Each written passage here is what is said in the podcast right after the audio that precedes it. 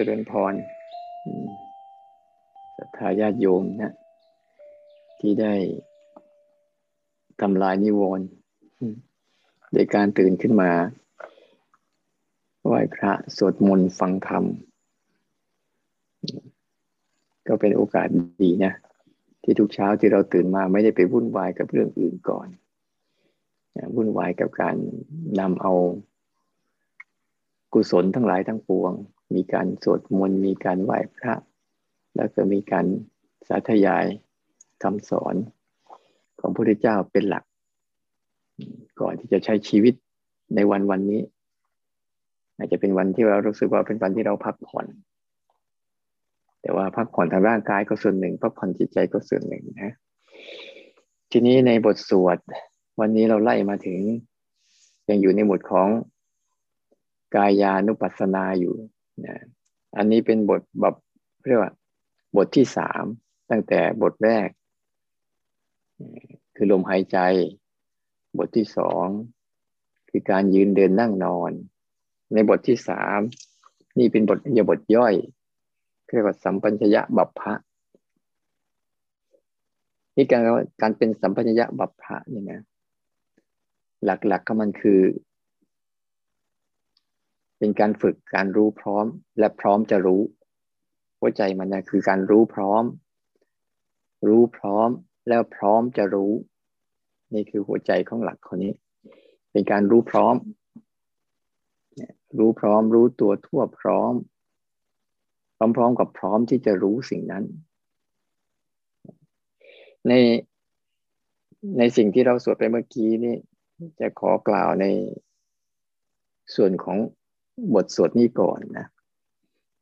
แล้วเดี๋ยวจะอธิบายเป็นบทภาคภาวนาเราจะเห็นได้ว่าการยืนเดินนั่งนอนก็เป็นส่วนหนึ่ง แต่การใช้การสมยบัพพะเนี่ย เป็นการทำความรู้สึกตัวตัวพร้อมในการก้าวไปข้างหน้า ในการถอยกลับมาข้างหลัง สังเกตไหมเวลาเราเดินกันไป บางทีก็เดินหน้า บางทีก็ถอยหลัง แต่ส่วนใหญ่ใน ในการใช้ชีวิตเนี่ยจะมีการเดินไปข้างหน้า ถอยหลังจะน้อยเนี่ยเราจะเห็นว่าเวลาเราจะเดินไปไหนมาไหน เวลาเราบางครั้งเราจะถอยเนี่ยจะถอยสั้น ๆ แต่เราจะเดินมากเดินไปข้างหน้ามากกว่า เคยฝึกไหมว่า เวลาเราเดินไปข้างหน้ากับถอยข้างหลังนะ่ะความตั้งใจอันไหนมากกว่ากัน เดินข้างหน้านี่ตั้งใจจะน้อยลงนะ ไม่ค่อยมากหรอกแต่ว่าถอยหลังเมื่อไหร่ปุ๊บความตั้งใจที่จะสนใจการถอยจะมากกว่า ถ้าเราสังเกตการใช้ชีวิตจะเห็นชัด เดินไปข้างหน้าเนี่ยบางทีไม่ค่อยได้ใส่ใจ ไม่ค่อยได้ตั้งใจอะแต่เวลาจะถอยเมื่อไหร่ปุ๊บเนี่ย มันจะมีความระวังใจจะกลับมาอยู่กับการถอยได้ดีกว่าประการเดินไปข้างหน้า เดินข้างหน้าส่วนใหญ่จิตจะไม่ค่อยกลับมาจะเผลอเพลิดไปเรื่อย อันต่อมาคือทำความรู้สึกตัวทั่วพร้อมในการแลดูการเหลียวดู อันนี้ยิ่งทำให้เราเผลอเพลินได้ง่าย ๆ เหลียวซ้าย แลดูแลดูทางนี้ เหลียวดูทางนี้ในการแลดูเหลียวดูเนี่ยแม้แต่การก้มการเงยสรีระต่าง ๆ เนี่ย มันจะเป็นเรื่องของการที่ว่าเรามักจะเพลิน เราจะยินเสียงอะไรปุ๊บหรือภาพอะไรไหวๆขึ้นมาปุ๊บจะหันเข้าไปดูเลย แต่เราไม่ไม่มีความรู้สึกตัวอยู่กับตัวเอง แต่จะเป็นความรู้สึกตัวที่เราจะไปดูสิ่งนั้น หรือแลดูสิ่งนั้น ที่มันจะทำให้เราลืมตัว ไปสนใจรูปสนใจเสียงที่มันออกไปจากการสนใจร่างกาย จะเห็นได้ชัดว่าเรามักเผลอไปกับ ถ้ามีอะไรผ่านมาวูบหนึ่งเนี่ย เราจะหันไปเหลียวดู แต่เราไม่เคยสนใจการเหลียวหรอก แต่สนใจ สิ่งที่ผ่านมาวูบหนึ่งนั่นแหละ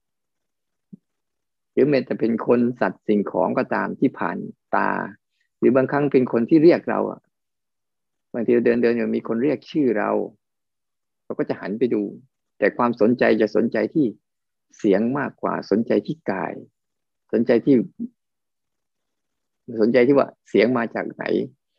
รูปหน้าตาเป็นยังไง มันจะลืมลืมการเหลียวดูเลืมการแลดู อันนี้ก็เป็นอีกอันหนึ่งที่ มันอยู่ใกล้ตัวที่สุด แต่เรามักลืมที่สุดเลย ต่อมาอีกอันหนึ่งคือการทำความรู้สึกตัวทั่วพร้อมในการคูเหยียดไป ยิ่งยิ่งการคูเหยียดแบบนี้มันยิ่งทำให้เราลืมได้ง่ายที่สุดเพราะเราทำจนเป็นนิสัยการคูเหยียดของร่างกายเนี่ยเราจะเห็นไหมว่า เวลาเราจะร่างกายเราจะทำอะไรจะหยิบจับอะไรก็ตาม จะไปหยิบจับสิ่งของเนี่ย จะมีการ คูเข้าเหยียดออกคูเข้า แต่เราไม่ได้สนใจการเหยียดออกคูเข้านั้นหรอก เราจะสนใจตัวสิ่งของที่เราจะเอา สิ่งของที่เราจะจับนั้นแต่ละวันทั้งวันเนี่ย บางทีจะบางครั้งเราซื้อแก้ว ซื้อน้ำแก้วน้ำมาดื่ม จะเป็นน้ำกาแฟ น้ำผลไม้อะไรต่าง ๆ เนี่ย มันจะมีการคูเข้าเหยียดออกคูเข้าเหยียดออกไปรับไปจับสิ่งของ แล้วก็คูเข้ามาหาตัวเอง แล้วก็ดูดแล้วก็คือเหยียดออกไปในกการวาง เราจะไม่สนใจการคูเข้าเหยียดออกอันนี้เลย ทั้งที่มันอยู่ใกล้ตัวอยู่กับตัวกายนี่ชัดๆ แต่คนจะไม่สนใจจะสนใจสิ่งของจะเป็นแก้ว น้ำผลไม้แก้วกาแฟ แก้วอะไรก็ตามทุกครั้งที่เราดื่ม แม้แต่เรากินข้าว เห็นไหมกระบวนการในการคู่เข้าเหยือดออกเนี่ยการกินข้าว ก็ต้องใช้การอาบน้ำก็ต้องใช้การ หยิบจับสิ่งของก็ต้องใช้ตลอดเวลาแม้จะจับโทรศัพท์มันจะมีการคู่เข้าเหยียดออกคู่เข้าเหยียดออกในการใช้ อยู่ตลอด แต่ความรู้สึกที่เราจะสนใจการคู่เข้าเหยียดออกนี่ไม่มี แต่สนใจสิ่งของที่เราเหยียดไปจิบเหยียดไปจับเหยียดไปเหยียดออกไปจับสิ่งนั้นมากับคู่เข้ามาไว้กับตัวเองอันนี้สิ่งใกล้ ๆ ตัวที่เรามักลืมนะ อันต่อมาที่อธิบายว่า เป็นผู้มีปกติทำความรู้สึกตัวทั่วพร้อมในการทรงสังฆาติบาจีวร อันนี้เป็นเรื่องของพระเนี่ยเรื่องของพระในการสงสังคาติบาจีวรไหมว่าข่มจีวรก็ดีผ้าสังคาติก็ดีนะหรือแม้แต่บาทที่เราไปบินทบาทก็ดี จีวรก็ดี แต่ถ้าเป็นชาวบ้านคือ มีความรู้สึกตัวทั่วพร้อมในการ แต่งตัวแต่งตัวนั่นแหละใส่เสื้อใส่ผ้า ก็เหมือนไอ้ไอ้จีวรเหมือนสังฆากตินั่นแหละแต่ว่าเป็นการใส่เสื้อใส่ผ้า แล้วเวลาเราจะออกจากบ้านไปหยิบจับสิ่งของต่างๆ เช่นหยิบกระเป๋า เห็นไหมหยิบ หยิบมือถือ หยิบกุญแจโทรศัพท์อะไรพวกนี้ที่เราจะเตรียมตัวเนี่ย อันเนี้ยส่วนใหญ่เราจะ พลาดตรงนี้อีกจิตเราจะวิ่งไปสู่ข้างหน้าก่อน ฉันจะไปทำงานที่ที่ทำงาน แล้วเรื่องที่ทำงานก็จะเข้ามาเข้ามาอยู่ในหัวเราทันทีเลย โหมดของการทำงานอยากจะเข้ามาทั้งที่เรายังไม่ได้ อยู่ที่ทำงานได้ซ้ำไป แต่การแต่งตัวแต่งใส่เสื้อใส่ผ้าจับสิ่งของอะไรต่าง ๆ เนี่ย เราจะไม่สนใจ อันต่อมาคือ ทำความรู้สึกตัวทั่วพร้อมเนี่ยในการกินการดื่มการเคี้ยวการลิ้มเราทำอยู่ทุกวัน เวลาเรากินสังเกตไหมเราทำกันอยู่ทุกวันเนี่ยเวลากินเวลาดื่ม เวลาเคี้ยวเวลาอะไรเนี่ย บางครั้งเราไม่เคยฝึกทักษะในการกิน ใช้ความสัญชาตญาณในการ สัญชาตญาณอย่างหนึ่งคือความเผลอเพลิน เพราะสัญชาตญาณในการแสวงหาอาหารเนี่ย สัตว์ทั้งหลายทั้งปวงมีสัญชาตญาณอันนี้อันหนึ่ง จะเผลอเพลินเวลากินเนี่ยแทนที่บางครั้งเรากินแล้วพูดคุยไปด้วย กินแล้วคุยเรื่องงานเรื่องการไปด้วย เหมือนเรากินสิ่งนั้นอร่อยนะแต่เรารู้สึกแบบเบลอๆไม่ชัดเนี่ย เวลาเรากินข้าวตั้งแต่ละวันเนี่ย เราจะกินจะดื่มจะเคี้ยวแต่อะไรก็ตามมันสามารถนำมาฝึกได้หมด แต่คนส่วนใหญ่จะพลาดโอกาสเนี่ย ยิ่งกินไปด้วยคุยไปด้วย กินไปด้วยสนทนาไปด้วยจะยิ่งเพลิน บางครั้งบางคนเนี่ย เวลาเคี้ยวบางทีเคี้ยวไม่กี่คำก็กืนแล้วเคี้ยวยังไม่ทันละเอียดพอเลยก็คืนไปแล้วทำให้เป็นปัญหาต่อการย่อย เนี่ยรีบกินรีบเคี้ยว เพื่อจะไปทำอะไรต่อในการหรือบางครั้งเราสังเกตเห็นไหมบางครั้งเราจะไปชิมของ การลิ้มการลิ้มหรือการชิมเนี่ย อย่างไปตลาดแม่ค้าก็จะเอาไอ้นั้นให้ชิมไอ้นี่ชิมเอาทุเรียนทอดลองชิมดูสิรสชาติเป็นยังไง สละระกำหรือผลไม้หรือแตงเขาจะผ่าให้เราแล้วเราหัดชิม แล้วก็เพลิดเพลินไปกับรถเราไม่ได้เคยสนใจว่า เออเนี่ยกำลังนะ แม้แต่การเคี้ยวคือการขยับปาก การขยับปาก การกลืน การลิ้มรสอะไรต่าง ๆ เนี่ย ชิมาษาบ้านเราเรียกว่าชิม แต่ภาษาเนี่ยเราลิ้มรสนั่นแหละ ลองรู้รสชาติเป็นยังไงอันนี้เราก็จะส่วนใหญ่เราจะไปสนใจเรื่องรสเวลาเราเห็นเนี่ยจุดบอดของเราตรงนี้นะเวลากินเวลาดื่มเวลาเคี้ยวเวลาลิ้มเนี่ย เราจะสนใจรสชาติที่เกิดทางธรรมชาติ คือทางลิ้นมากกว่า มากกว่าอาการของร่างกายที่กำลังกำลังรับสัมผัส สัมผัสที่เกิดขึ้นจากการกิน อาหารที่แน่นร้อนเย็น แล้วเวลาเคี้ยวก็จะมีการเคลื่อนขยับตัวของปากที่ขยับการเคี้ยวเหมือนการพูดอย่างเงี้ยแต่ไปสนใจรสมากกว่าที่เกิดขึ้นอันต่อมายิ่งการถ่ายอุจจาระปัสสาวะ อันนี้เป็นยิ่งยิ่งประจำเลยเวลาถ่ายอุจจาระปัสสาวะอะไรต่างๆเนี่ยบางคนก็พกโทรศัพท์พกมือถือพกเครื่องอะไรไปเยอะแยะ ไม่เคยรู้สึกกับกันเออ สังเกตนะอันนี้เป็นเรื่องปกติธรรมดาสังเกตการถ่ายดูซิมันเป็นยังไงก่อนถ่ายกำลังถ่ายหลังจากถ่าย เนี่ย แม้แต่เป็นอุจจาระแม้แต่เป็นปัสสาวะเนี่ย เราไม่เคยหรอกบางทีเราถ่ายไปแล้วก็เฉยไปเรื่อยเปื่อยไปเรื่องอื่น มันไม่ได้มามีความตระหนักรู้อยู่กับร่างกายจริงอันนี้ ต่อมา ทำความรู้สึกตัวตัวพร้อมในการไปการหยุดการนั่งการหลับการตื่นการพูดการนิ่งการหยุดการนั่งการหลับการตื่นการพูดการนิ่ง อันนี้เหมือนกันเนี่ยเวลาการไปการหยุดการนั่งการหลับการตื่นการพูดการนิ่งเราจะสังเกตเห็นไหมว่าเขาให้สนใจอะไร เขาไม่ได้สนใจหนังสือนะเขาหัดสนใจอาการนั้นๆ ที่กำลังเกิดขึ้นอยู่ต่อหน้าต่อตาเนี่ย ทั้งหมดเนี่ย สรุปคือทั้งหมดเนี่ย ว่าเราอยู่จังหวะไหนก็ตาม จะเป็นการเดินอาการที่กำลังเดินไปข้างหน้า อาการที่ถอยมาข้างหลัง ก็ให้ตระหนักรู้อาการนั้นที่กำลังปรากฏอยู่นะหรือถ้าจะเป็นอาการเหลียว การแล การก้มการเงย สิ่งเหล่านี้ เขาก็ให้รู้จักอาการที่กำลังเกิดขึ้นต่อหน้า เดี๋ยวนั้นขณะนั้นทันทีหรือไม่แต่การคูเหยียดเคลื่อนไหว ที่พวกเราพากันสร้างสิบสี่จังหวะหัดซ้อมอยู่กับอาการเคลื่อน อาการเคลื่อนไหวไม่ใช่การใส่สังกติบาทจีวร นี่ก็เป็นอีกอันหนึ่งนะไม่ใช่การดื่มการเคี้ยวการลิ้มการถ่ายอุจจาระการปัสสาวะการไปการหยุดการนั่งการหลับการดื่มการพูดกัน สิ่งเหล่านี้ถ้าเราสรุป ให้สนใจอาการเคลื่อนที่กำลังเกิดขึ้นกับ กับกระบวนการต่างๆ อยู่เสมอเสมอเพราะในทุกอย่างจะมีการเคลื่อนทั้งหมดเลย แม้แต่การนิ่ง ยกเว้นอาการนิ่ง แต่อาการในอาการนิ่งเนี่ยก็จะมีอาการเคลื่อนอยู่ เราจึงมาเน้นที่ว่าให้สนใจการเคลื่อนไหวของร่างกาย สรุปมันคือทั้งหมดเนี่ยไม่ว่าจะอยู่ในอาการใดก็ตาม จะมีกระบวนการการเคลื่อน เคลื่อนไหวของร่างกาย อยู่เสมอเสมอ ที่เราฝึกเคลื่อนไหวเนี่ย เพื่อให้เท่าทันการเคลื่อนไหว แล้วสังเกตไหมหมวดเนี้ยเป็นหมวดที่เราให้ตั้งแต่ลมหายใจ ยืนเดินนั่งนอน แม้แต่สัมปยะบัพพะเนี่ย เป็นงานเป็นการฝึกให้ตระหนักรู้กับร่างกาย เพราะทั้งหมดนี้คืออาการที่เกิดกับร่างกายลมหายใจก็เกิดอาศัยร่างกายเกิดอยู่เดินเดินยืนเดินนั่งนอนก็อาศัยร่างกายเกิดอยู่ แม้แต่สัมปยะบัพพะเนี่ย ก็อาศัยร่างกายนี้เกิดอยู่ เป็นอารมณ์คู่กับร่างกาย แต่อารมณ์คู่กับร่างกายเนี่ย ส่วนใหญ่เราไม่ค่อยสนใจอารมณ์ฝ่ายนี้ไง ฝ่ายร่างกายเนี่ยเราจะไม่ค่อยสนใจ เราจะสนใจฝ่ายฝ่ายของอารมณ์ของความคิดที่เป็นฝ่ายนาม เราไม่สนใจฝ่ายรูปเราก็เลยเผลอไป อันนี้คือต่อมา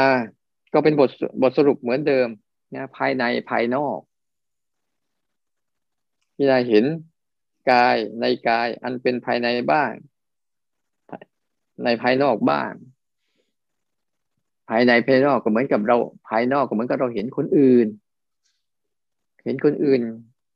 ในการก้าวไปข้างหน้าในการถอยมาข้างหลัง ในการแลดูในการเหลียวดู ในการคู่ในการเหยียด ที่เราเห็นคนอื่นทำเรียกว่าภายนอกเห็นภายในก็คือ เห็นเราทำเห็นร่างกายนี่กำลังทำอยู่เนี่ยเขาเรียกว่า เห็นภายในแต่เห็นภายนอกก็เห็นคนอื่นนะ เห็นทั้งภายในและภายนอกเนี่ย อันต่อมาคืออะไรเห็นเหตุพิจารณาเห็นเหตุให้เห็นให้เนี่ยเขาเรียกธรรมานุปัสสนาคือ เป็นปกติพิจารณาเห็นธรรม อันเป็นเหตุเกิดขึ้น เกิดขึ้นในกายนี้บ้าง เห็นธรรมอันเป็นเหตุเสื่อมไปในกายนี้บ้าง เห็นธรรมทั้งอันเป็นเหตุเกิดขึ้นและเสื่อมไปในกายนี้บ้าง ให้เห็นเหตุเหตุของมันเราเคลื่อนไหวเราทำเรา เดินหน้าเราถอยหลัง เราคู่เราเหยียดเราเคลื่อนเราไหวเราเสียวซ้ายเราฝาเราก้มเราเงยเรากินเราดื่มเราเราลิ้มเนี่ยเพราะอะไรให้เห็นเหตุเหตุผลักดันเหตุผลักดันของการที่จะทำอย่างนั้นด้วย เห็นเหตุเกิดขึ้นแล้วเห็นเหตุเสื่อมไป เมื่อเราทำแล้วมันเสื่อมไปสลายไปยังไง ให้เห็นเหตุทุกอย่างที่เราทำอยู่อย่างเช่นเราจะไปถ่ายอุจจาระปัสสาวะ เราเห็นเหตุของมันไหมอ๋อ มันกินน้ำมาก มันจึงจะไปถ่าย กินอาหารเข้าไปแล้วมันจึงถ่าย เนี่ยเห็นเหตุ มันมันเป็นสัมพันธ์กันเห็นเหตุที่เกิดขึ้นทั้งหมดเลย คอยดักดูอะเนี่ยเราขยับแต่ละครั้งเนี่ย เห็นไหมมันมีเหตุอ๋อมันนั่งนานเข้าไป แล้วมันเกิดอาการที่จะเกิดขึ้น เกิดการเจ็บ เกิดการปวด เกิดการเป็นเหน็บชาต้องบรรเทา เราจะเริ่มเห็นเหตุของการเกิดทุกข์เพราะทุกอย่างในวันโลกนี้ที่มีการ เกิดขึ้นมาแล้วเนี่ยจะมีทุกข์เป็นตัวบีบคั้นให้เราสับให้เราก็อยากเปลี่ยนก็อยากบรรเทามันอยู่เรื่อยๆไปตลอดชีวิตไม่มีวันหาย แต่แต่แค่บรรเทามันอยู่ได้เท่านั้นเองเนี่ยเห็นเหตุเกิดขึ้น ในการเคลื่อนไหวทั้งหมดเลยจะเห็นเหตุเสื่อมไปเมื่อเราเราบรรเทามันเรียบร้อยแล้วมันก็จะสลายตัว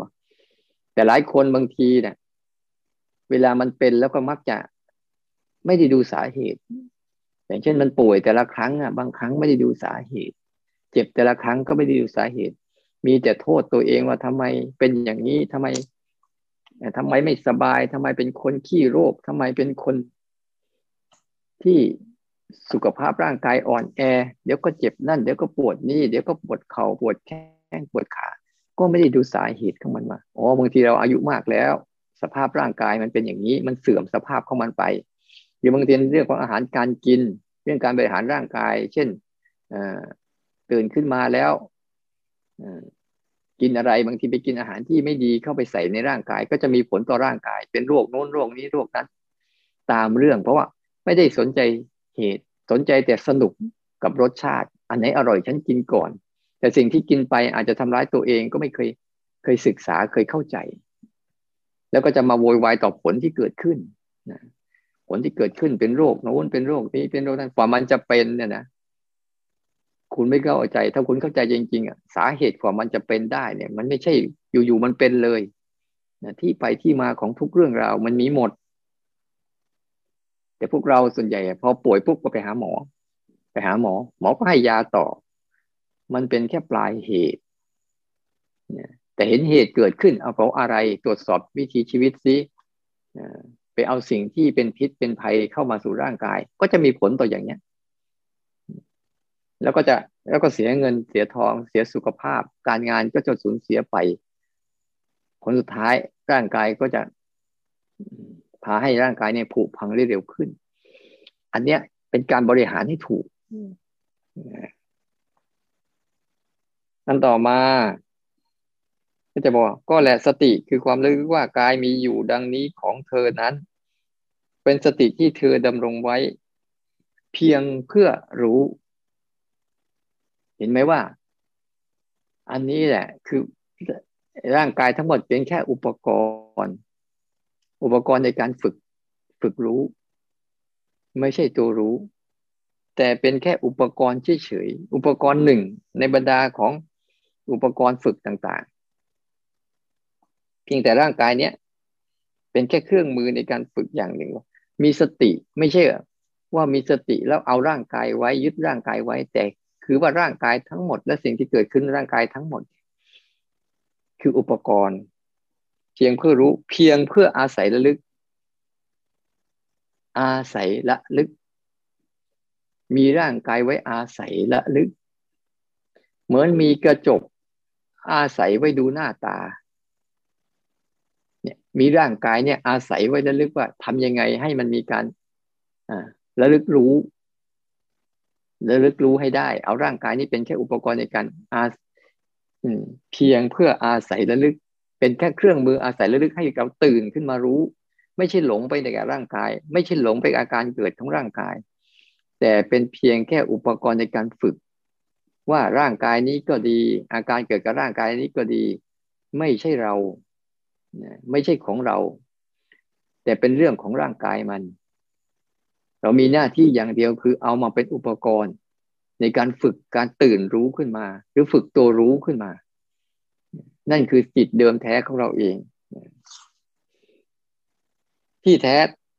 เธอเป็นผู้ที่ตัณหาและทิฏฐิอาศัยไม่ได้ ตัณหาและทิฏฐิคือความเข้าใจผิด ตัณหาคือความอยาก อยากให้มันดี อยากให้มันสบาย หรืออยากจะอยู่กับภาวะนั้นบ่อยๆอยากก็เราก็พูดกันบ่อยๆแล้ว มีสามภาวะหนึ่งอยากได้สองอยากอยู่สามอยากทิ้งเนี่ยอะไรที่ดีๆ กับร่างกายก็อยากจะได้ไว้ร่างกายสบายๆก็อยากอยู่ เวลามันอึดอัดขัดเคืองกับร่างกาย ร่างกายมันเจ็บไข้ได้ป่วยก็อยากทิ้ง ความอยากทั้งสามอย่างนี้ เมื่อทำบ่อยๆ ก็เกิดทิฏฐิ คือความเข้าใจสำคัญมันหมายว่าร่างทิฏฐิคือการเข้าใจผิดสำคัญมันหมายว่าร่างกายเนี่ย เป็นของเรา อาการที่เกิดกับร่างกายก็เป็นของเรา นี่คือทิฏฐิที่เข้าใจผิดที่เราถูกปลูกฝังขึ้นมาเนี่ย คือความเข้าใจผิดว่า มันไม่ใช่ความจริงมันไม่ใช่มันเป็นเรื่องของร่างกายมันนะตัณหาทิฏฐิ เนี่ยไปถ้าเราถอนสองเรื่องนี้ได้เนี่ย ตัณหาทิฏฐิออกไปเนี่ย ตัวอุปทานในการยึดมั่นถือมั่นก็จะหายไป เธอจะเธอไม่ยึดมั่นอะไรอะไรในโลกนี้เนี่ย ถ้าเราถอนสองตัวนี้ได้เราจะรู้จักพิสูจน์ทั้งหลายแม้อย่างนี้ก็ชื่อว่าพิสูจน์เป็นผู้มีปกติ พิจารณาเห็นกายในกายอยู่ อันนี้คือหนังสือทั้งหมดในในหมวดนี้นะในหมวดของสัมปชัญญะบัพพะทีนี้เรามาเมื่อเราเข้าใจว่า เรามีนะหนึ่งเรามีร่างกาย และมีอารมณ์ที่เกิดกับร่างกาย แล้วเรามีหน้าที่ว่าเอาร่างกายกับอารมณ์ที่เกิดกับร่างกายเนี่ย เป็นแค่อุปกรณ์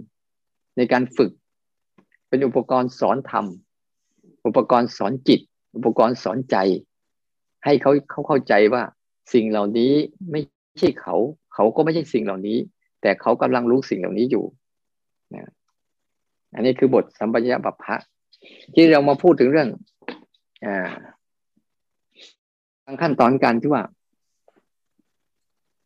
มาทำความกันเข้าการเข้าใจอันหนึ่ง ให้มันชัดเจนขึ้น เพราะบางครั้งเราฝึกไปเนี่ยเราจะสับสนนะสับสนต่อ ต่อสิ่งที่เกิดขึ้น คือสังเกตไม่เป็นนะว่าอันว่าอะไรเป็นสิ่งที่เราจะ พอกพูนพัฒนา และอะไรเป็นสิ่งที่เราแค่เอาเป็นแค่อุปกรณ์ในการที่จะสร้างเหตุของการพอกพูนและพัฒนาตัวเอง ถ้าเราแยกไม่เป็นตรงนี้ปุ๊บเนี่ย เราจะพัฒนาผิดผิดจุดผิดที่ ในเบื้องต้นเราต้องเข้าใจสามสิ่งนี้ให้ได้ก่อนเขาเรียกว่าสิ่งที่เราต้องเข้าใจคือเราต้องเข้าใจ เราต้องอยู่กับ วิญญาณของเราเองให้ได้ก่อน จิตวิญญาณของเราเองเนี่ยคืออะไร ต้องชัดเจนตัวนี้ให้ได้ก่อน ถ้าเราไม่ชัดเจนต่อจิตวิญญาณเราแล้วเนี่ย เราจะหลงเผลอเพลินไปเอาเรื่องที่ไม่ใช่จิตใช่วิญญาณของเราเองเ่ยมาเป็นจิตมาเป็นวิญญาณเรา จนเป็นปัญหาอยู่ทุกวันนี้ในเบื้องต้นเนี่ย เราต้องเข้าใจให้ชัดก่อนว่า อะไรคือจิตวิญญาณของเรา ที่เราใช้ภาษาเรียกว่า รู้สึก รู้สึกเนี่ย มันคืออะไร ในการภาวนาเนี่ย ต้องชัดเจนนี้ให้ลงไปให้ได้ต้องสัมผัสอันนี้ให้ได้บ่อยๆ ไม่งั้นเราจะสับสนระหว่างตัวรู้สึก หรือเราฝึกรู้เนี่ย ตัวรู้จริง ๆ ที่เรากำลังฝึกอยู่เนี่ย ถ้าเราไม่แจ่มแจ้ง ไม่ชัดเจน มันจะทำให้เราเนี่ย สับสนกับอีกสิ่งหนึ่งที่ไม่ใช่ตัวรู้สึก หรือไม่ใช่ตัวรู้ แต่เป็นแค่อุปกรณ์ในการฝึก ให้เราหัดรู้แล้วก็เรียนรู้มัน ทีนี้เรามีตัวรู้ของเราอยู่แล้วตัวรู้ที่มันมีอยู่ของมันอยู่แล้วเนี่ยเขาเรียกว่าตัวรู้ที่มีอยู่ทั้งหกชิดทางนะที่มันยังคงมีอยู่ รู้ตัวที่หนึ่งคือจักขุวิญญาณเนี่ย วิญญาณคือการรู้ทางทางตา ที่เขาอยากรู้รูป ทั้งหลายทั้งปวงที่อาศัยอยู่ที่ตาเนี่ย อาศัยอยู่ที่ตานี้เนี่ย แต่ไม่ใช่ตา ต้องดูดีๆนะ อันที่สองคือ ตัวรู้ทางหู ที่อาศัยอยู่ที่หู แต่ไม่ใช่หู แล้วก็ไม่ใช่เสียงเหมือนตัวแรกอะตัวรู้ทางตา ก็ไม่ใช่ดวงตา แล้วก็ไม่ใช่รูปภาพ แต่เป็นตัวรู้ที่อาศัยดวงตาอยู่ อันที่สองก็คือ อันที่หู เหมือนเสียงกับหู แต่ก็มีตัวรู้อยู่อันหนึ่ง ที่ไม่ใช่เสียงและไม่ใช่หู แต่อาศัยอยู่จมูกเหมือนกันกลิ่นกับจมูก แต่เราก็จะมีตัวรู้อยู่อีกตัวหนึ่ง ที่ไม่ใช่ทั้งกลิ่น และไม่ใช่ทั้งจมูก อันต่อมาคือลิ้นกับรสในบรรดารส ในบรรดาลิ้น ก็จะมีตัวรู้อาศัยอยู่ ที่ไม่ใช่ทั้งรสไม่ใช่ทั้งลิ้น ที่เขาก็อยากรู้รสและรู้ลิ้นอยู่ ในบรรดากาย ก็เหมือนกันมีกาย มีอารมณ์ที่เกิดกับกายเขาเรียกว่าผัสสะแล้วก็มีตัวรู้อยู่ ที่ไม่ได้เกี่ยวกับกาย ไม่เกี่ยวกับอารมณ์กับกาย ทีนี้ภายในเราเหมือนกัน ที่เรามี หาไทยวัตถุ คือหัวใจ กับตัวรู้มโนวิญญาณที่มีอยู่ในใจเราเนี่ย กับอารมณ์ที่มากระทบกันเนี่ย มันก็ไม่ใช่ไงไม่ใช่ตัวรู้ แต่เป็นสิ่งที่มากระทบให้เกิดการรู้ ถ้าเราฝึกไม่ชัดเจนต่อภาวะตรงนี้ปุ๊บเราจะสับสน ว่าในบรรดา จากตัวรู้ไป เราจะขยายไปสู่ฐานรับ คือตาหูจมูกลิ้นกาย แล้วก็หาไทยวัตถุคือหัวใจ เป็นตัวรองรับคออยากรับเรื่องราวนี้อยู่ เป็นสถานีรับนะ แต่ยังไม่ใช่สถานีรู้ ต้องเข้าใจว่าสถานีรับนี้ ไม่ใช่สถานีรู้ แล้วก็อีกอันหนึ่งก็คือ รูปเสียงกลิ่นรสสัมผัส ที่มันลายล้อมอยู่รอบๆตัวเราอยู่ตลอดเวลา นี่คือ มันเหมือนกับสถาน มันเหมือนกับรถ ที่มันวิ่งมาใส่กันอะ มันเหมือนกับไอ้มันมันเหมือนกับอาการต่างๆ ที่จะวิ่งมาใส่สถานีของมันนะเช่นรูปทั้งหลายก็จะวิ่งมาใส่สถานีคือตา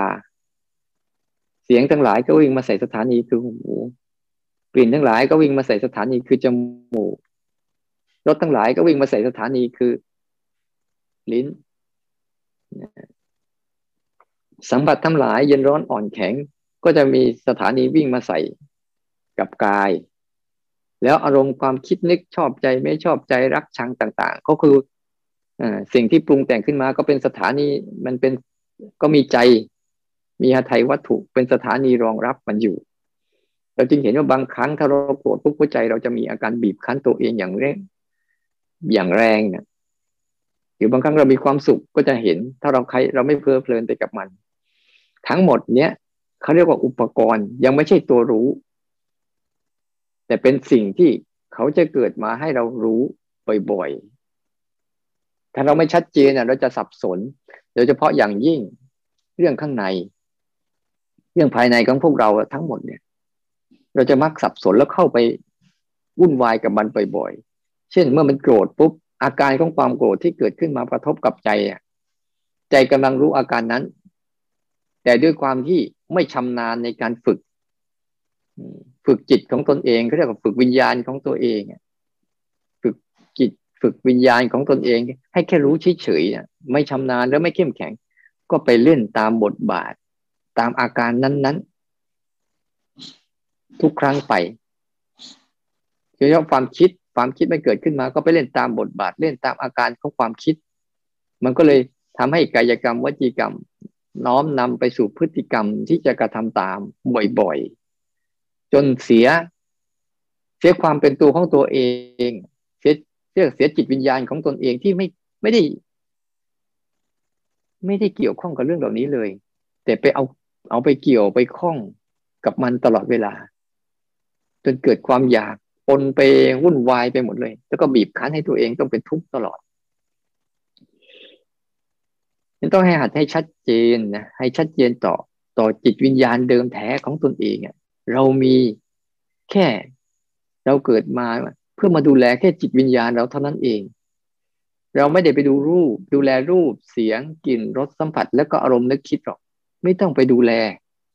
เนี่ยไม่ต้องไปดูแลเขา เพียงแต่ดูแลจิตวิญญาณของตนเองคือทำหน้าที่ของจิตวิญญาณให้สมบูรณ์ให้ได้ ให้มันเข้าใจ ว่าเราเกิดมาเพื่อทำหน้าที่รักษาพัฒนาจิตวิญญาณเราเท่านั้น ไม่ต้องไปพัฒนาอารมณ์อะไรทั้งสิ้น พัฒนาอารมณ์คือจิตวิญญาณเราให้ชัดเจน ที่มันรู้รู้สึกว่ามันเหลือมันหลายอย่างเกิน ก็ยังย่อให้มันเหลือแค่สองก็ได้นะสองเรื่อง คือที่เราใช้กันที่เราคุยกันว่าเรื่องจริง กับเรื่องหลอก เห็นไหมถ้าเราย่อมาปุ๊บมันจะเหลือแค่เรื่องจริง ที่เป็นปัจจุบันเฉพาะหน้าเฉพาะหน้าเนี่ยเป็นเรื่องจริง กับเรื่องที่เราสร้างมโนกันขึ้นมาภายในอะ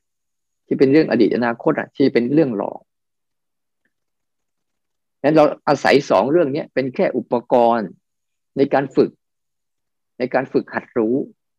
ฝึกตัวจิตวิญญาณ ทุกคนน่ะ ถ้าฝึกได้อยู่กับตัวรู้ได้บ่อยๆ การอยู่กับตัวรู้ไม่ใช่สร้างตัวรู้ขึ้นมา เพราะอุปนิสัยของการอยู่กับตัวรู้ หมายความว่ามีสิ่งมากระทบอะตัวรู้ก็จะเกิดขึ้น ไม่ใช่สร้างตัวรู้โดโดเดเดขึ้นมาเฉยๆว่าฉันรู้อยู่ตลอดเวลาไม่ใช่ ตัวรู้ที่เป็นธรรมชาติเดิมแท้ที่มันมีอะไรกระทบกันมาปุ๊บก็รู้ เหมือนตอนเนี้ย เราเห็นไหมว่าสามสิ่งทำหน้าที่ ตาทำหน้าที่ รูปทำหน้าที่ของมัน แล้วก็ตาก็ทำหน้าที่ของมัน ในการเห็น แล้ว ตัวรู้คือจิตวิญญาณเองก็ทำหน้าที่รู้ว่ากำลังเห็น ในขั้นตอนแวบเดียวเนี่ยถึงสามประโยคเหมือนหูตอนเนี้ย เสียงทำหน้าที่ของมัน ส่งต่อไปสู่เครื่องขยายสู่เครือข่ายสู่ที่ต่างๆเนี่ยสู่เครื่องมือภายนอก ส่งต่อกันเป็นทอดๆไปเป็นเสียง ส่วนเครื่องรับก็คือหู และต่อมาก็คือตัวจิตวิญญาณคือตัววิญญาณคือรู้ รู้เข้าไป แล้วมันก็จะมีข้างในที่กำลังคิดกำลังนึกกำลังประมวลกำลังสรุป ที่มันจะเกิดขึ้นภายในอีกว่า เราเข้าใจเราไม่เข้าใจ เราสงสัย ก็จะเกิดขึ้น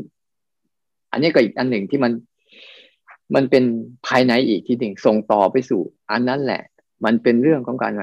ผลสุดท้ายจะเหลือว่าอ๋อทั้งสามสิ่งเนี้ย มันทำงานร่วมกัน ความจริง ๆ แล้วมีอยู่สามสิ่งเนี่ยทำงานร่วมกันอยู่ตลอดเวลา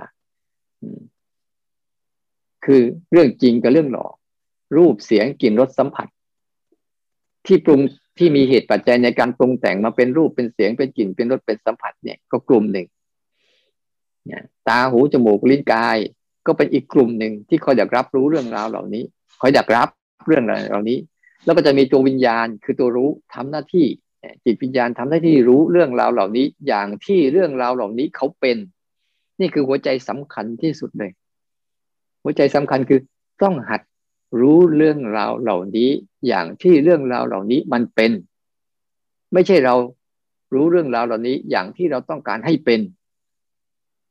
จำคีย์เวิร์ดอันนี้ไว้ดีๆเนี่ยต้องหัดรู้เรื่องราวเหล่านี้อย่างที่เรื่องราวเหล่านี้มันเป็น มันเหมือนกับเป็นเรื่องเล่า ทุกครั้งที่เขามาเนี่ยเขากำลังมาเล่าเรื่องราวของเขาให้เราฟัง เราเคยสังเกตไหมว่าเราไปฟังใครเล่าอะไรก็ตามเนี่ยบางทีเขาก็เล่าเรื่องทุกข์ของเขาให้ฟัง บางทีก็เล่าเรื่องสนุกของเขาให้ฟัง แต่เราอะ บางครั้งเราก็จะเผลอจินตนาการไปกับความสนุกหรือความทุกข์กับเขา แต่ผลสุดท้าย ถึงเวลาคนที่มาเล่าเขาก็จากเราไป อยู่เสมอเสมอแต่ถ้าเรา เข้าไปสำคัญมั่นหมาย ในเรื่องที่เขามาเล่าเมื่อไหร่ เราก็จะมีทั้งสองอย่างคือหนึ่งมีความสุขกับเรื่องนั้น มีความทุกข์กับเรื่องนั้น หลายคนจึงประสบกับเรื่อง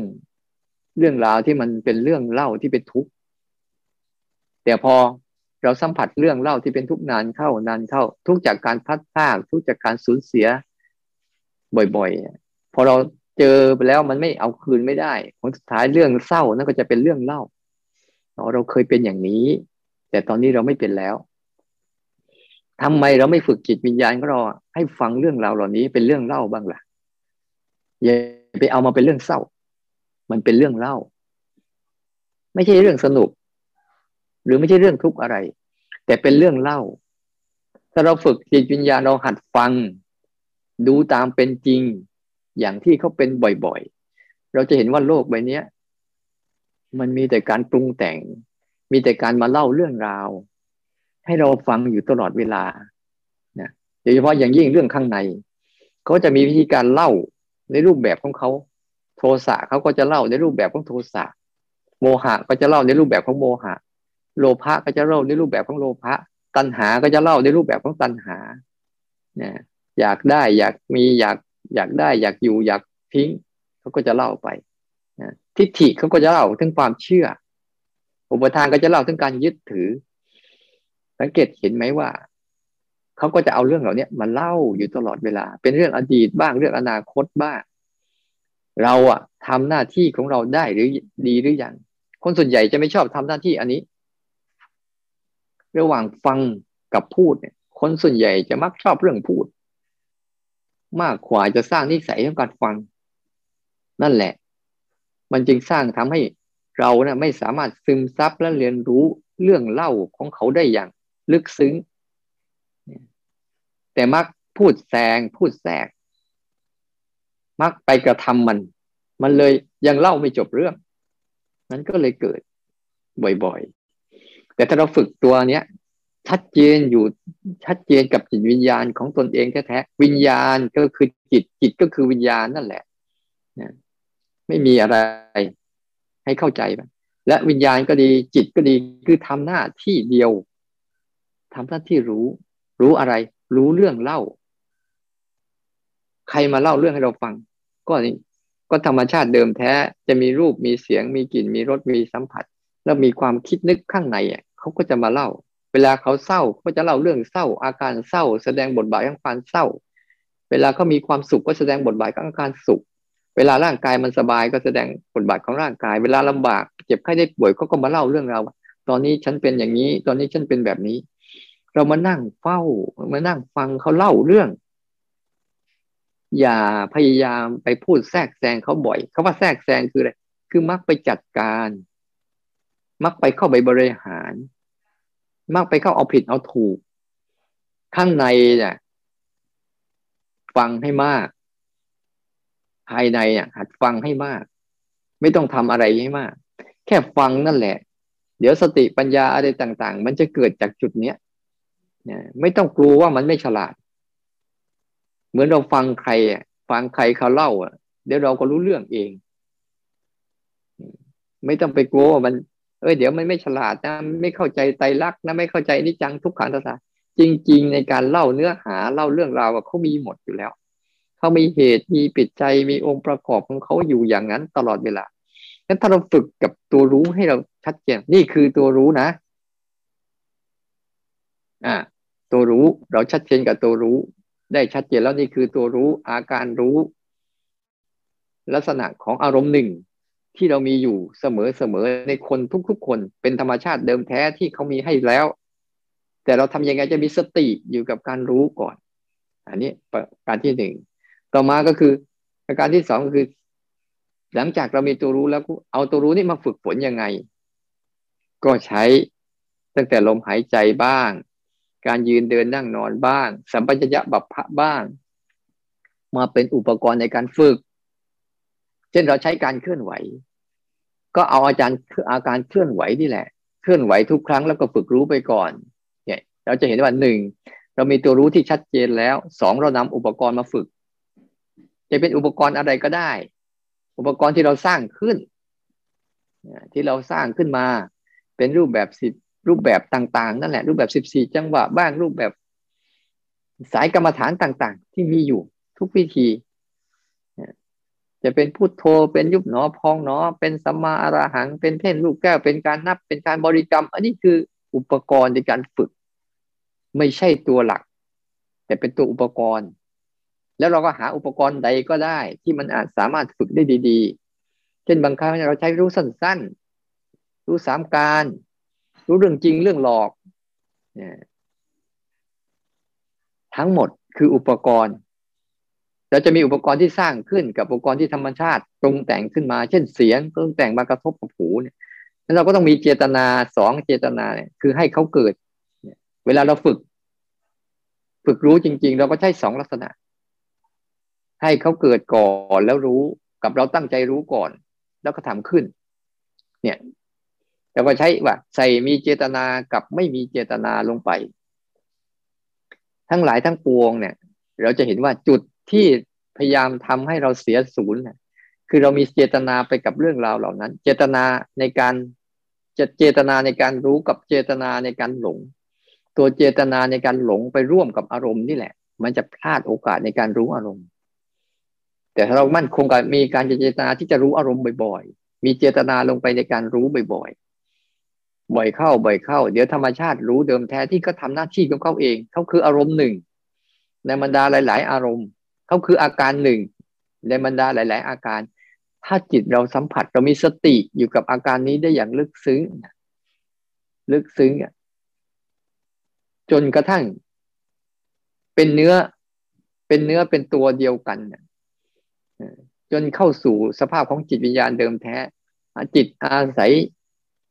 จิตอาศัยจิต ไม่ได้ออกไปอาศัยอันอื่นอีก เราก็จะเริ่มเป็นอิสระ อยู่กับอารมณ์นี้โดยไม่ไปใส่อารมณ์อื่นอีก มันก็จะเริ่มเป็นอิสระ ทั้งที่มีอารมณ์อื่นเกิดขึ้นอยู่เหมือนเดิม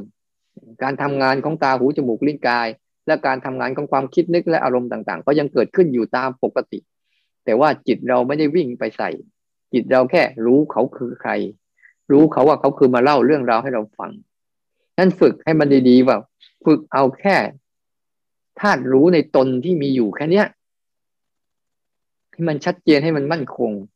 แล้วก็ฟังเรื่องที่เขามาเล่า จะเรียนเรื่องดีก็ได้ เรื่องไม่ดีก็ได้ เป็นเรื่องปกติที่เขาปรุงแต่งขึ้นมาตามเหตุตามปัจจัยของเขาทั้งหมดเลย มันไม่มีผิด ไม่มีถูก ไม่มีอะไรดี ไม่มีอะไรชั่ว มีแต่ว่ามันสร้างกันมายังไง มันจึงออกมาเป็นรูปแบบแบบเนี้ยเท่านั้นเอง ให้มันชัดเจนและให้มันมั่นคงต่อสภาวะ มั่นคงต่อสภาวะของวิญญาณเดิมแท้ของเราให้ได้ รู้จักอาการของเขาว่าเขาเกิดมาเพื่อทำหน้าที่นี้ เขาไม่ได้ทำหน้าที่อื่น แล้วอันอื่น ๆเขาก็เกิดมาเพื่อทำหน้าที่ของเขา ด้วยตัวเขาเอง เราจะเห็นว่ามันมีหน้าที่อยู่สองส่วนหน้าที่ส่วนที่หนึ่งคือหน้าที่การปรุงแต่ง แต่หน้าที่อันหนึ่งหน้าที่การรู้การปรุงแต่ง มีหน้าที่สองอย่างนี้ การปรุงแต่งก็เป็นหน้าที่ของสังขาร การรู้การปรุงแต่งก็เป็นหน้าที่ของวิสังขาร ไม่ได้ปรุงแต่งอะไรเพิ่มเติมนั้นปล่อยให้การปรุงแต่งเขาปรุงแต่งของเขาไป แล้วปล่อยให้หน้าที่การไม่ปรุงแต่ง ก็รู้การไม่ปรุงแต่งต่อไป นการจะเห็นการไม่ปรุงแต่ง ก็บนเงื่อนไขการเห็นปราณปรุงแต่งนั่นแหละการปรุงแต่งทั้งหมดนะถ้าย่อมาแล้วก็จะมีสองเรื่อง คือเรื่องการปรุงแต่งกับไม่ปรุงแต่ง นี่จะรู้จากการไม่ปรุงแต่งได้อย่างก็ต้องรู้การปรุงแต่งบ่อยๆ บ่อยๆ บ่อยๆ เลยเอาการปรุงแต่งทั้งหมดมันเป็นเครื่องมือฝึกรู้การไม่ปรุงแต่ง แต่หลายคนไม่อย่างนั้น เอาเครื่องมือการปรุงแต่ง มาฝึกปรุงแต่งต่อ มันเลยวุ่นวาย มันเลยสับสน มันเลยออกจากวังวนอันนี้ไม่เป็น ออกจากสังขารไม่เป็น มาสู่วิสังขารไม่ได้ ข้ามออกมาสู่ภาวะของการไร้สังขารไม่เป็น บางทีก็สร้างสังขารซ้อนสังขารเข้าไปอีก วุ่นวายสับสนไปหมดเลย ถ้าชัดเจนตรงจุดนี้เนี่ยเราจะเข้าใจงั้นรากฐานเบื้องต้นคือมีสองเรื่องคือเรื่องปรุงแต่งกับเรื่องไม่ปรุงแต่ง แล้วเรื่องปรุงแต่งนี้ เรื่องไม่ปรุงแต่งคือจิตวิญญาณเดิมแท้ วิญญาณทั้งหกเขาทำหน้าที่เดียว รู้อย่างเดียวไม่ทำอะไร ส่วนการปรุงแต่งก็จะมีหน้าที่ทำไปเป็นตาหูจมูกลิ้นกายนะแล้วก็หัวใจคือคไทยวัตถุ เป็นสถานีรับ แล้วก็ปรุงแต่งไปสู่เป็นรูปเป็นเสียงเป็นกลิ่นเป็นรสเป็นสัมผัส แล้วก็เป็นอารมณ์นึกคิดนี่ทำหน้าที่ปรุงแต่งต่อไป แล้วก็ทำหน้าที่ในการที่เป็นการปรุงแต่งนี้ก็จะถูกอนิจจังทุกขังอนัตตาที่เป็นเรื่องของการปรุงแต่งเหมือนเดิมทำลายอยู่เสมอเสมอถ้าเราเข้าใจมีสัมมาทิฏฐิหน่อย เข้าใจกระบวนการนี้ชัดเจนหน่อย แล้วเราจะรู้จักเราจะฝึกอะไร แล้วจะฝึกกับมันยังไงเนี่ยมันจะทำให้เราอะอยู่กับโลกใบนี้ได้อย่างอิสระและเสรีภาพ ลสุดท้ายเราจะรู้จักว่าอยู่ร่วมกัน แต่ไม่ทะเลาะกัน จะมีคนดีก็ได้ จะมีคนชั่วก็ได้นะแต่มันจะมีอารมณ์ดีก็ได้ อารมณ์ไม่ดีก็ได้ แต่เราอะไม่ไปทะเลาะกับเขา แต่สิ่งที่เขาทามาเนี่ยเขาสร้างเหตุปัจจัยอย่างไรเขาก็จะรับผลรับวิบากของเขาอย่างนั้น เราอย่าไปรองรับเหตุรองรับปัจจัยของเขา พียงแต่ให้เขาสร้างเหตุสร้างปัจจัยอะไรของเขา แล้วเขาก็จะรับวิบากรับผลของเขาเอง เราก็จะสามารถเลือกใช้ได้ เราจะไม่ได้อะไรจากโลกใบนี้ แต่สิ่งที่เราได้คือได้เลือกใช้ ได้มีของใช้เต็มไปหมดเลย บนโลกวันนี้ใช้ร่างกายใช้สังขารใช้ตาใช้หูใช้จมูก ใช้ลิ้นใช้กาย แม้แต่ใช้ใจที่เป็นอาไทยวัตถุแล้วก็ใช้อารมณ์ อย่าให้อารมณ์มันใช้ แต่ในเบื้องต้นเนี่ย เราต้องฝึกให้จิตเราเข้มแข็งก่อน เติบโตก่อน มีพละกำลังก่อน ที่ไม่ถูกอารมณ์ใช้ โดยการฝึกรู้มันไป ทุกครั้งที่เราฝึกรู้ เราให้ได้คะแนนต่อตัวรู้ของเราบ่อยๆ ก็เหมือนกับเราเคารพในพุทธภาวะของการตื่นรู้ที่พระเจ้าท่านมีเราก็มี ทุกคนก็มี ก็ต้องฝึกฝน ที่จะ ที่จะอยู่ที่จะสัมผัสที่จะศรัทธา ที่จะมุ่งมั่นกับสิ่งเหล่านี้ให้มันต่อเนื่องตลอดเวลาจะนั้นในเช้านี้ได้ให้ข้อคิดในมุมมองของปริยัติแล้วก็มุมมองของกับปฏิบัติ แล้วก็จะให้ให้เราเข้าใจหลักของเราดีๆ ว่าเราฝึกอะไรนะแล้วอุปกรณ์ของเราคืออะไรนั้นการยืนเดินการใช้ลมหายใจ การยืนเดินนั่งนอน หรือการใช้สัมปยะบัพะคือรู้พร้อม และพร้อมที่จะรู้ รู้พร้อมและพร้อมที่จะรู้บนเงื่อนไขของการที่ใส่เจตนาบ้าง หรือให้เขาเกิดก่อนบ้าง เป็นเรื่องปกติ บางทีเราใส่เจตนากับเรื่องใดเรื่องหนึ่ง ก็ทำไปในการฝึกซ้อมที่จะรู้ และในเวลาเดียวกันก็ก็ให้เขาเกิดก่อนมาด้วย แล้วเราก็รู้ไป พอรู้ไปแล้ว ย่อลงมาเหลือสองสองเรื่องคือเรื่องหลอกและเรื่องจริง เรื่องจริงคือเรื่องปัจจุบันเฉพาะหน้า เฉพาะหน้า ให้มันเห็นบ่อยๆเพื่อจะสะท้อนเรื่องหลอกที่มันก็ดักหลอก มันจะรู้จักว่าอันนี้คือเรื่องหลอกนะ อันนี้เรื่องจริงนะ แล้วจิตจะได้รู้ทั้งสองเรื่อง ไม่ใช่ปล่อยให้เรื่องหลอกนะมันกินเนื้อที่จนเรื่องจริงที่มีต่อหน้าต่อตาที่เกิดอยู่เสมอเสมอในปัจจุบันหายไปหมด มีแต่มโน มีแต่คิดนึก มีแต่อยู่กับอดีตอนาคตอยู่เรื่อยๆ แต่เรื่องจริงต่อหน้าต่อตาเนี่ยกำลังเดินอยู่กำลังได้ยินอยู่กำลังเห็นอยู่กำลังสัมผัสเย็นร้อนอ่อนแข็งอยู่กำลังคู่เหยียดเคลื่อนไหวอยู่กำลังมีสัมยาแบบพระอยู่ทั้งหมดเนี่ยเลี้ยวซ้ายแล้วขวาก้มเงยเนี่ยหายไปหมดเลย อันนี้ก็ไม่ควร ควรจะรู้ทั้งสองเรื่องนี้ไว้ เพื่อจะทำให้เห็นว่าเรื่องจริงก็มีเรื่องหลอกก็มีแล้วเอาเรื่องจริงไปสะท้อนเรื่องที่มันหลอก บ่อย ๆ แล้วจิตมันก็จะฉลาดเองแต่ย่อลงไปเหลือก็จะเหลือแค่สองเรื่อง คือเรื่องของการปรุงแต่งกับเรื่องการไม่ปรุงแต่ง ที่เราจะทำยังไงให้ตัวไม่ปรุงแต่งเข้มแข็ง ต้องรู้การปรุงแต่งบ่อยๆ เอาการปรุงแต่งทั้งหมดมาเป็นอุปกรณ์ มันเป็นเครื่องมือเป็นการที่ที่ฝึก แล้วก็ไล่ไปสิจะไปฝึกกับรูปแบบไหน สร้างขึ้นก็ได้ ธรรมชาติเดิมแท้ก็ได้ ไม่ใช่ปัญหา แต่ต้องเข้าใจหลักการดีๆ มารู้การปรุงแต่ง แต่ดันไปปรุงแต่งต่ออีกไม่ได้ มันก็ออกจากการปรุงแต่งไม่ได้อยู่ดี นั้ฝึกรู้อย่างที่มันเป็น แล้วเราจะไม่เป็นให้พวกเราอะที่ได้ฟังเรื่องราวเหล่านี้เนี่ย ทีนี้เราสามารถที่จะใช้ชีวิต ภาวนาของเราได้แล้วนะในการที่เราใช้อยู่ทุกวันนั่นแหละนะเป็นการคูเหยียดเคลื่อนไหวเลี้ยวซ้ายแล้วขวาก้มเงยอะไรต่าง ๆ เอาสิ่งเหล่านี้เป็นอุปกรณ์ในการฝึกรู้ให้มาก เอากายทั้งหมดเนี่ย เป็นเครื่องมือ ไม่ว่ากายนั้นจะอยู่ในลักษณะไหน ยืนเดินนั่งนอนก็ได้ หรือกำลังมีลมหายใจก็ได้ หรือแม้แต่การคูเหยียดเคลื่อนไหวก็ได้ หรือแม้แต่การเหลียวซ้ายและขวาเดินหน้าถอยหลังก็ใช้มันเป็นอุปกรณ์ให้ได้ ในการฝึกนะหรือแม้แต่เป็นการขับถ่ายถ่ายอุจจาระปัสสาวะ เวลากำลังกินกำลังดื่มกำลังเคี้ยวกำลังลิ้มเนี่ย หัดให้มันรู้เรื่องทั้งหมดอะเพื่อเราหัดอย่างนี้ปุ๊บเราจะได้อารมณ์อะไร เราได้อารมณ์ปัจจุบัน ทั้งหมดนะเมื่อฝึกเสร็จเรียบร้อยปุ๊บเราก็จะได้อารมณ์ปัจจุบันเฉพาะหน้า อารมณ์ปัจจุบันก็จะสนองต่อไปว่ากำลังเกิดอาการอย่างนี้อย่างจริง ๆ อยู่เป็นเครื่องมือเนี่ยก็เพื่อเป็นข้อต่อรองในการคิดกันนึกกันรู้สึกเรื่องข้างในได้บ่อยๆแต่ทั้งหมดนะเป็นแค่อุปกรณ์นะ เขาเรียกอุปกรณ์สอนทำเครื่องมือฝึกทำให้จิตใจเราอะได้มีกำลังอยู่กับการธาตุรู้ของเราได้เยอะขึ้นนะอย่าไปอยู่กับสิ่งที่ถูกรู้ แต่อยู่กับเอาสิ่งที่ถูกรู้มาฝึกธาตุรู้ แล้วธาตุรู้ในตนเราอะจะเติบโตและเข้มแข็ง จะรู้ได้ยังไงเมื่อมันเติบโตและเข้มแข็ง เมื่อมันเกิดเหตุเมื่อมันสิ่งที่ถูกรู้เมื่ออาจจะรุนแรงขนาดไหนก็ตาม แต่ตัวธาตุรู้เดิมแท้ยังคงสงบนิ่งไม่หวั่นไหว กับมันได้ ทุกสถานการณ์ทุกเหตุการณ์ทุกรูปแบบทุกลักษณะ อย่างเป็นปกติธรรมดา นั่นแหละ มันเป็นตัวชี้วัดว่าธาตุรู้เราเริ่มเข้มแข็งขึ้น ไม่ลืมไม่หลง ไปกับสิ่งที่มาถูกรู้ทั้งหลายทั้งปวงเอ็นอุปกรณ์ทั้งหมดเลยขออนุโมทนาสาธุที่ทุกท่านได้ขึ้นมาฟัง สิ่งบางสิ่งบางอย่างที่อาจจะเป็นประโยชน์ก็ได้ ไม่เป็นประโยชน์ก็ได้ต่อท่านทั้งหลาย แต่สิ่งใดที่เป็นประโยชน์ก็ขอให้ท่านทั้งหลาย น้อมนำเอาไปฝึกฝน